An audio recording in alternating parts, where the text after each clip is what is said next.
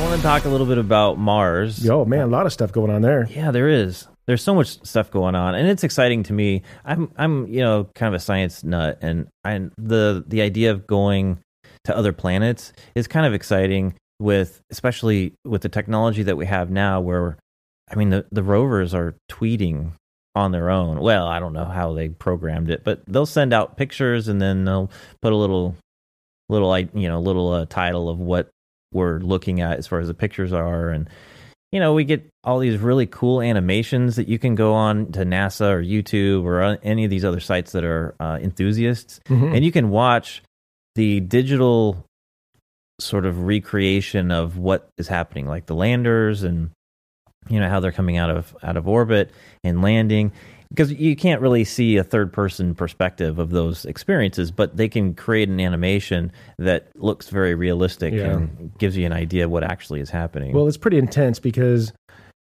I don't recall, I did know at one point how many miles away Mars was, is from Earth, but, you know, at airports, you have a ground crew that is motioning these things in as they're flying in, and and there's a lot of people to, you know, help out the landing of one airplane. And uh, these guys are just doing it, you know, essentially by, um, you know, if I'm correct, they're not even droning it. It's all, it's all through. Um, it's like pre-programmed. Yes, programs. yeah. And they just hope for the best, you know? And when they land, they have reason to be uh, happy, because there's nobody there guiding it in. You know, it's literally using their their science and their um, fails mm-hmm. as well as their wins to I'm sure they're think using, that'll happen. I'm sure they're using a lot of mathematics, stuff that you and I don't understand. I can't spell mathematics. uh, yeah, so distance, I, I did write that down, because it, it is so far. People don't know how seriously far away uh, the the moon is, and then how much farther away the how far away Mars is. Right. Uh, and Mars, I think, is the next closest planet to us. I believe. So just to the moon, it's two hundred thirty-nine thousand miles. So just to the moon. Oh, oh, oh, oh, oh. Okay. Oh. two hundred thirty-nine thousand yeah, yeah, yeah. miles. Okay. Just to the moon. Okay. To Mars, one hundred forty million miles. Now, keep in mind, these are orbiting, so the distances change. But when they are at it, I think at their closest, I think this, these are the ranges. Is that right? Because Mars has this, you know, big, huge orbit around the sun, of course. And it goes at a different speed around the sun than we do. And so the timing to even send these uh, these these explorers to Mars, it has to be timed so that you can use uh, potentially the gravity of the moon to help slingshot it again yeah. to Mars. And in some cases, it just it'll shorten the length the of time. time. Yeah, to well, get there. I know we brought it up before when I asked you if uh, you would go to Mars if they mm, yeah. if they asked for you to go, and I believe that they were saying it's like a six month. Flight. Yeah, the very shortest right now, I think, is right around six months. Is that right? Yeah. So, okay, so so my question was, on these, you know, unmanned, you know, craft, is it faster, or is it literally take that long? Because lately it seems like that we've had so much talk of Mars that next thing you know, that it's there. And it's like, well, wait a minute. But we just had the other rovers that are there. I mean, it just seems like there's so much activity that maybe it's just that we don't know that they're sending so many things out that direction to where things are happening while something is already on its way. So, because it, yeah, I think it, that's what it is, I guess. But in the whole scheme of things, six months is absolutely nothing if yeah. that's what it takes for it to get there. Well, and, and the U S, they're not the only country that are doing these, uh, these missions. Uh, the U S has been probably the most visible, and, you know, NASA's pretty good about promoting Uh, the stuff that they're doing. I don't know. Maybe producer Ethan, you can count up the number of missions that have been going to Mars from all from all countries. I didn't even know about other countries going. Yeah, yeah. Russia. I think China is involved in it. I think the there might be some a Middle Eastern. Uh, anything that's gone to Mars. Yeah, and because there's a whole bunch of them, it's really quite surprising. But it takes to communicate with. Um, Anything that's going to Mars, I think they said it's like ten minutes to communicate, to send a signal to Mars. And then to the return is another ten minutes. So you're looking at a potential twenty minute delay when you send a signal to get something back. That's amazingly fast to me. I mean, I could understand, but understand. Well, considering it's, you know, it's uh, one hundred forty right, million that, miles away. That's what I'm getting at. Yeah. I was going to say, do you care about the- Ethan's got a, a thing up on the screen that talks about uh, which missions have been successful and which ones have been failures. And there's quite a lot of those red failures on there. Space travel is not an easy thing. No. But I'm also the believer in, in like the light bulb. I don't remember the statistic or the facts on it, but you know, it took like a thousand tries before they could get it right. And those aren't a thousand failures. That's just a thousand, you know, um, steps to get closer to the mm-hmm. end result. So I just, you know, it's just perfecting it. Yeah, I was listening to Elon Musk on a on a podcast. Maybe it was a Joe Rogan podcast, and he was saying that because Joe was talking about the number of explosions that they've had for their their different rockets that they're using, and Elon was like, "Yeah, we totally expect this is all, you know, we're we're learning trial as we're going, error, right? and and so we expect these things to happen." Yeah, it can't not happen, I mean, and, and it's so expensive. And he's like, yeah, well, that's just the way the, nat- the nature of it. That's why it seems like he has so many of those. Um... Yeah. Okay, so seventy-seven missions to Mars. Wow. And of course, some of them are just orbit orbiting. They're not. Uh, they're not all successfully landing, but at least seventy-seven. Well, that's missions. seventy-seven beliefs that there's something worthy of going on at Mars. A lot more than the Moon. Mm-hmm. You know, there. And I, I, I get what. I believe what they're going for, but um, do you think that there's much value in scooting on by the moon and heading to Mars? Well, I don't feel. I feel that Mars might have it, it has Earth on it. I don't know what the moon is really. I mean, it's cheese. I thought, right? Uh, but you know, I. It doesn't seem like that on the moon that you. It's not made of anything that you could sit there and attempt to grow anything. And I mean. The gra- I don't know what gravity is like there. I mean, is it similar to Earth?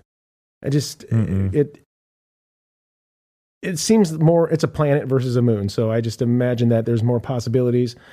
I am not too sure. I had somebody tell me that there's a, and I said, well, please share with me because I haven't heard this stuff and I would like to look it up and I don't want it to be some, I'd like to know it's factual, not we believe that yeah. there's some other, that there's life. I heard that there's life on Mars, but it's, it's, um, you know, little uh, uh, bacteria and stuff. Mm-hmm. And I'm curious of like, okay, well, I haven't heard that mainstream. Yeah, and that would be it, out there, I believe. I just think it might be still in the conspiracy sites, not necessarily saying, hey, guess what we found? I don't know how we, I would not have heard that. Yeah. Because I try to keep my, keep my ear to the track to hear ahead of that stuff too. Yeah, I, I do want to talk a little bit about the conspiracy uh, sides of Mars. So remind me. Mm-hmm. I want to go back to that. Uh, as far as the moon is concerned, the moon is an interesting thing to me because evidently, evidently there is a form of water. It's in ice, but there's a form of water on the moon. Is there? Yeah. How come I never heard that? I'm not saying that there isn't. I'm just... Yeah, it's... Why isn't some of this information be out in the front? Because it's so stinking cold. There's not really a whole lot of value to it, except for... the potential of t- taking water and extracting out hydrogen from the water.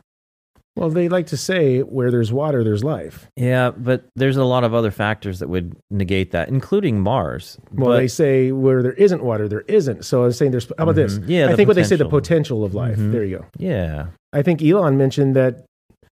I think I just read that Elon's talking about we're heading back to mo- the moon or something. I'm like, what? Man, this guy's got so many things going on. He does. He's amazing.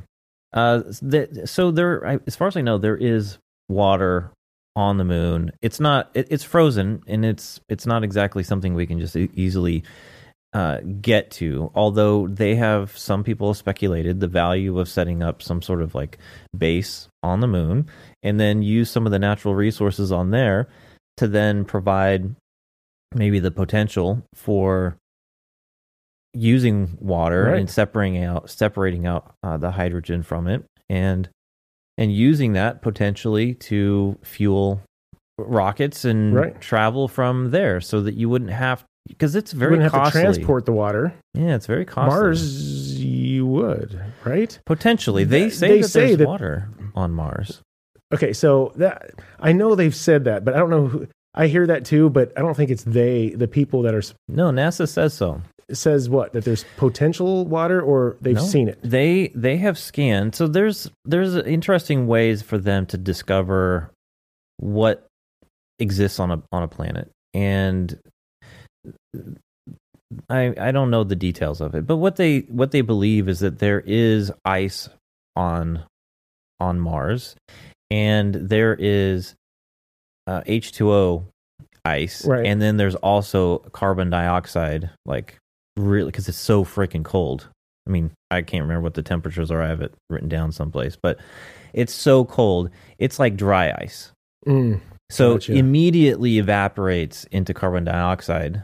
Same thing with the water, is they think that if if there is, in fact, ice, which is what their claim is, that it's underground, it's more like what you would call like permafrost, because it is so stinking cold, and there's hardly any atmosphere on, there's really not much of a, any atmosphere on the moon, but there's a little bit more on Mars. And without that atmosphere, there's a whole lot of things that that happen because of the lack of atmosphere. Question, though. Mm-hmm. Would you happen to ha- be able to have to, in order to have water in any form, whether it's frozen or not, would it have to be not frozen at one point in its life? Yeah. They think that Mars had massive lakes and potentially oceans. See, I have I have heard that too, but I mm-hmm. I just don't know where the where where the facts are at this point, because I know it's nice having, quote, not really exactly, but boots mm-hmm. on the ground now. Mm-hmm. So now they could go, well, over here where they, some people show, you know, aerial views, it looks like trees, right? Oh, well, oh yeah. That's n- mm-hmm. Now maybe they could drive their butts over there and go, okay, it's actually this, or yeah. Cause if there's, if they find out, if they find one bush on that planet, that's, I'm sorry. I think of that's life. That would be amazing. Uh, so far, the that's not the case. Yeah, but but in the in the because I do want to talk about some of the conspiracy things, because I did run across a guy who was adamant that there were trees, and uh, of some course, of it's compelling sci- to look and and you could yeah. But this is like many many years ago when we were just orbiting the planet. We hadn't actually landed on mm-hmm. it yet. And what you see in pictures can be deceiving. Oh, yeah. Ethan's bringing that stuff and... up, but yeah. So I want to chit chat about that stuff in a, in a little bit. But so the the idea that that there is what they believe is there used to be oceans, lakes, and that sort of thing is because the leftover minerals on the surface. Because when and we experience this here on Earth, when an ocean dries up, it leaves a lot of like salty deposits. Yep. And depending on the, the layering of those deposits, you can kind of get a determination. You can kind of determine what, like how old it can potentially be, how many times it dried and came back. Sure. Uh, it's like our little rings that, you know, if mm-hmm. I dare say, I noticed on top of my water heater, yeah. there's been some leakage and it mm-hmm. had slowly dried up, and you see the, the, the mm-hmm. levels of pooling that was up on top, yeah. you know. Mm-hmm. So it leaves that that uh, that uh, yeah those rings behind, anyways. Yeah, yeah, like calciums and yes. and I don't know. But are you saying they're seeing some of that? They are, and well, see, that's the cool thing about all these rovers is they get on there. They have different instruments to then test. They have these really fancy in- instruments. Will they will scoop up like some of the earlier missions would actually they have these little shovels, they scoop up some of the material, put it into this little um, device on the rover, and run, you know, lasers or other, you know, you know, device. I don't even how you, I don't even know how you would describe it. I know, but you run it through all these like spectrometers and all these things that will then determine what its chemical makeup is. And we have a, a pretty good like record of rocks and, and geological formations and stuff on Earth that we have done a whole bunch of testing. And it's interesting to find that similar stuff exists on Mars. If you look at the pictures, it looks like it's an, it's, you know, an Arizona desert or right. something. So there's a lot of geological formations that are very similar on Mars as, as on Earth, and so you can kind of infer some of the similar processes. But they've they've got, you know, quite a few missions that have gone to Mars. In some cases, they're just orbiting Mars, and in other cases, they're actually landing rovers on Mars and and testing, looking at a lot of different stuff. I mean, they're cutting into rocks, they're digging up soil. Uh, the latest rover, I think, is actually digging up uh, soil, and I call it soil. Maybe it's, they don't even call it soil, but they're they're digging up this material and they're putting it into these. I mean, they'll scan it and do these different things to it, but then they're going to leave those deposits for a future mission to actually pick up and bring back mm. to Earth to do further analysis. I'm Amazing. impressed they can do that. Yeah, especially if, you know, communication takes that long, you know, for it to, because mm-hmm. I know that they could go out there like Wall-E, go out there and they're on a mission to do things, but they're still waiting to get a little bit of feedback to go here or go mm-hmm. there or look there, you know, I mean. I don't know if they're using any kind of like artificial intelligence in the process that these missions are, but I... what I believe is that they're they're creating, they're programming this stuff, sending it to the, the rover, and then it executes all these commands. And they have enough feedback via pictures, the other orbiters that are kind of tracking this kind of stuff. They also have at NASA or the Jet Propulsion Lab identical rovers here.